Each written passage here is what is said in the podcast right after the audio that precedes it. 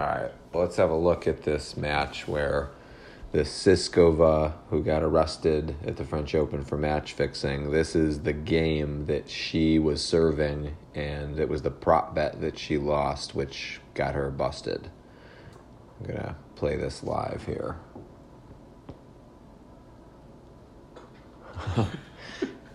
I mean, yeah, that's oh, No, fir- nothing. first serve, Nothing there. First serve, Can't uh, see anything. mid net, second serve, actually lower Almost at half. The bottom net. of the bottom of the net. Yeah, that was worse than I thought the first time, and then and then her opponent high fives her. but the opponent, I don't even think knew about this. This is coming off the heels of Rufus telling us how uh, you could barely tell that they were trying to fix it. And that looked couldn't be more obvious. Two right directly in the middle of the net, one at the bottom of the net. I watched it on my phone the first time. We're watching it on the big screen oh, This laptop is here. pretty entertaining. That was a good second serve. Okay, that. Okay. She's she's trying kind of. no, she.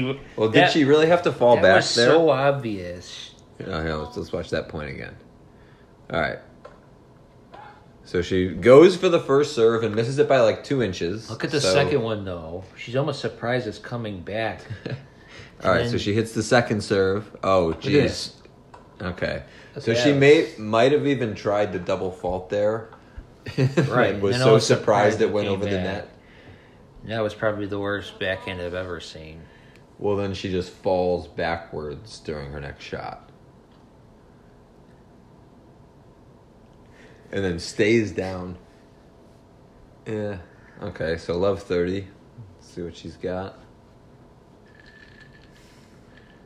These white Russians are excellent, Stanley.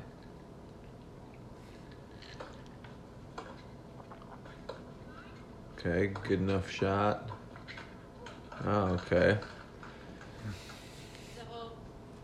That was good try, a- girls. love, love forty. You guys are doing well. I love how her opponent is just high fiving her after she's purposely losing points for them. Money rolling in. Give me a high five. No, I don't think her opponent's in on it. Oh, really? I mean, I that would seem unnecessary to me. Why would you cut in both of them? This girl can lose her serve all on her own. It's low 40 now. She just missed another serve, but it was a close first serve. Makes the second serve. Oh, she did double fault. okay, so two double faults, a weird little fadeaway. What else? I mean, yeah, she was pretty clearly probably trying to lose that service game. That was Madison Brengle. Madison Brangle was her Uh, doubles partner, yeah. Yeah, and the other one she was playing with Alexandrova. Interesting. Yeah, she's playing with some pretty legitimate pros. I mean, Very uh-huh. interesting to watch. That looked horrid. I mean, how do you stop I didn't it? know. If if I didn't think she was actually throwing it, it'd be horrid. But makes sense though. Yeah, the first time I watched it, I was thinking like, well, I mean, she kind of seemed like she was trying a little bit, but now that we're watching it again, and I know that there was hundreds of thousands of dollars bet on her to lose serve that game. I mean, you can After you saw that first you can first kind of tell. double fault, that was For some reason, I was yeah, I don't know. Watching the phone was a little small, was it but within six inches of the tape at the top of the net. yeah. So I think I'll agree with you that you're right. It is probably pretty easy to double fault. Um, and if the whole thing is just, I mean, you've got props like over or under double faults for a player in the match. Just you could win the match easily. You could beat the hell out of the person, but just make sure you double fault at least four times, and then you're making money and making. Let's just say if. I was on tour, Rufus, he'd be rich because he'd be hitting all the props all day long. If you needed an under double fault, over double fault, we'd probably take the over. I would only take the over double fault with you. I mean, yeah, I can't obviously get it in if I wanted to. Could definitely get it out if I wanted it to. But I mean, this this must be just very rampant in the sport. I mean, these this is a major, so the the I guess they're playing for like twelve or fifteen k the first couple rounds or whatever. But like some of these challengers and these smaller tournaments, they're playing for hundreds or a thousand bucks. you know, If you were on the Challengers Tour, would you be betting on yourself or against yourself? Would you be I would betting be on? Pete Rosing this shit and betting on myself. That's what I was picturing. I bet you you would, or you'd be telling Betting somebody. betting on yourself in tennis is the most fun thing ever to do. I did quite a bit of that in Singapore. Yeah.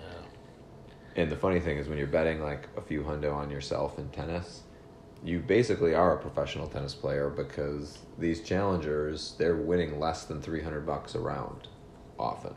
So, Is true, but they, they don't lose 300 if they lose. which makes it even more exciting and professional.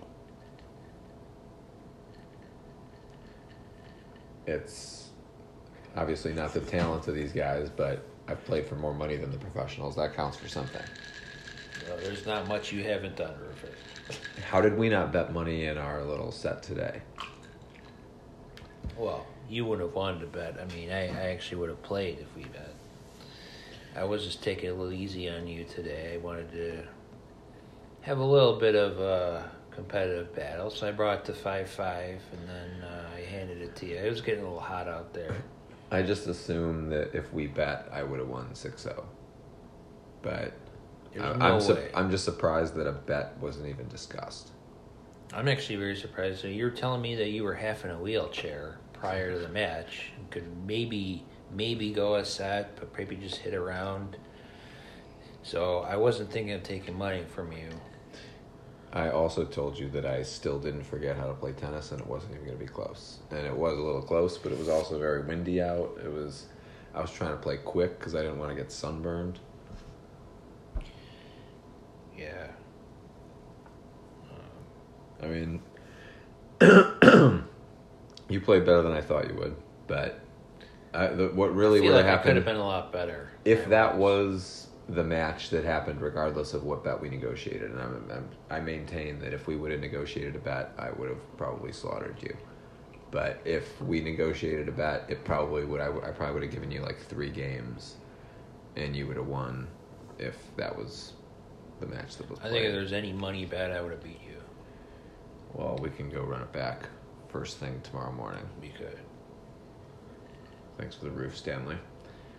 Um, but yeah, I mean, you Give can. you a couple more of those White Russians since you wake up in the morning.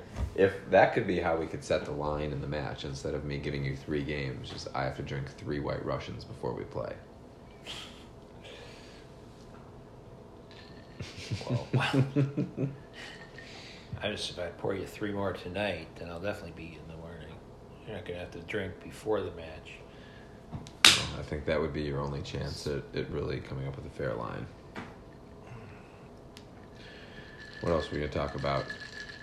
Good old Naomi and her relationship with the French Open. Yeah, whatever happened to Osaka, by the way? She I saw she won the first round match and then she just withdrew. She said she didn't want to deal with the press. Yeah, the French Tennis Federation didn't exactly master their interaction with the most marketable female athlete on the planet in this one. Basically, she just gets a little anxious around the press. She probably wasn't thrilled about coming to Roland Garros with clay and not her best surface anyway. Probably didn't want to talk to the surf, didn't want to talk to the press even more because of that.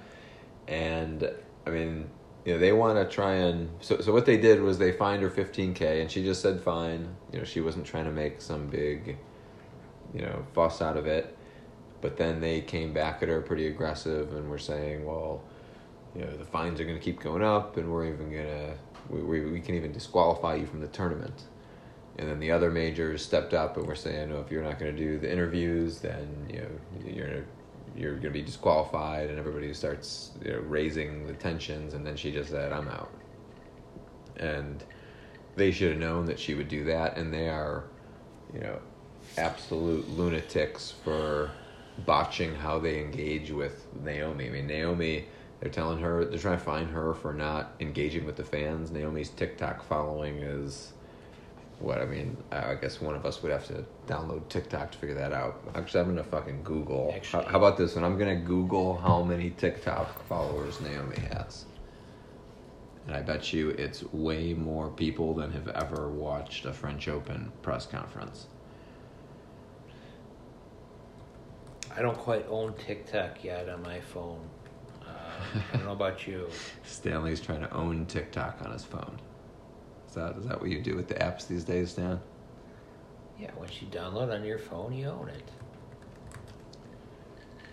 Naomi has. Huh. Naomi Osaka Tic Tac followers. Two point. Hmm. I don't think that's even her. This is like a fake Naomi account, and it has 2.7 million followers. So, who knows what the real Naomi account has?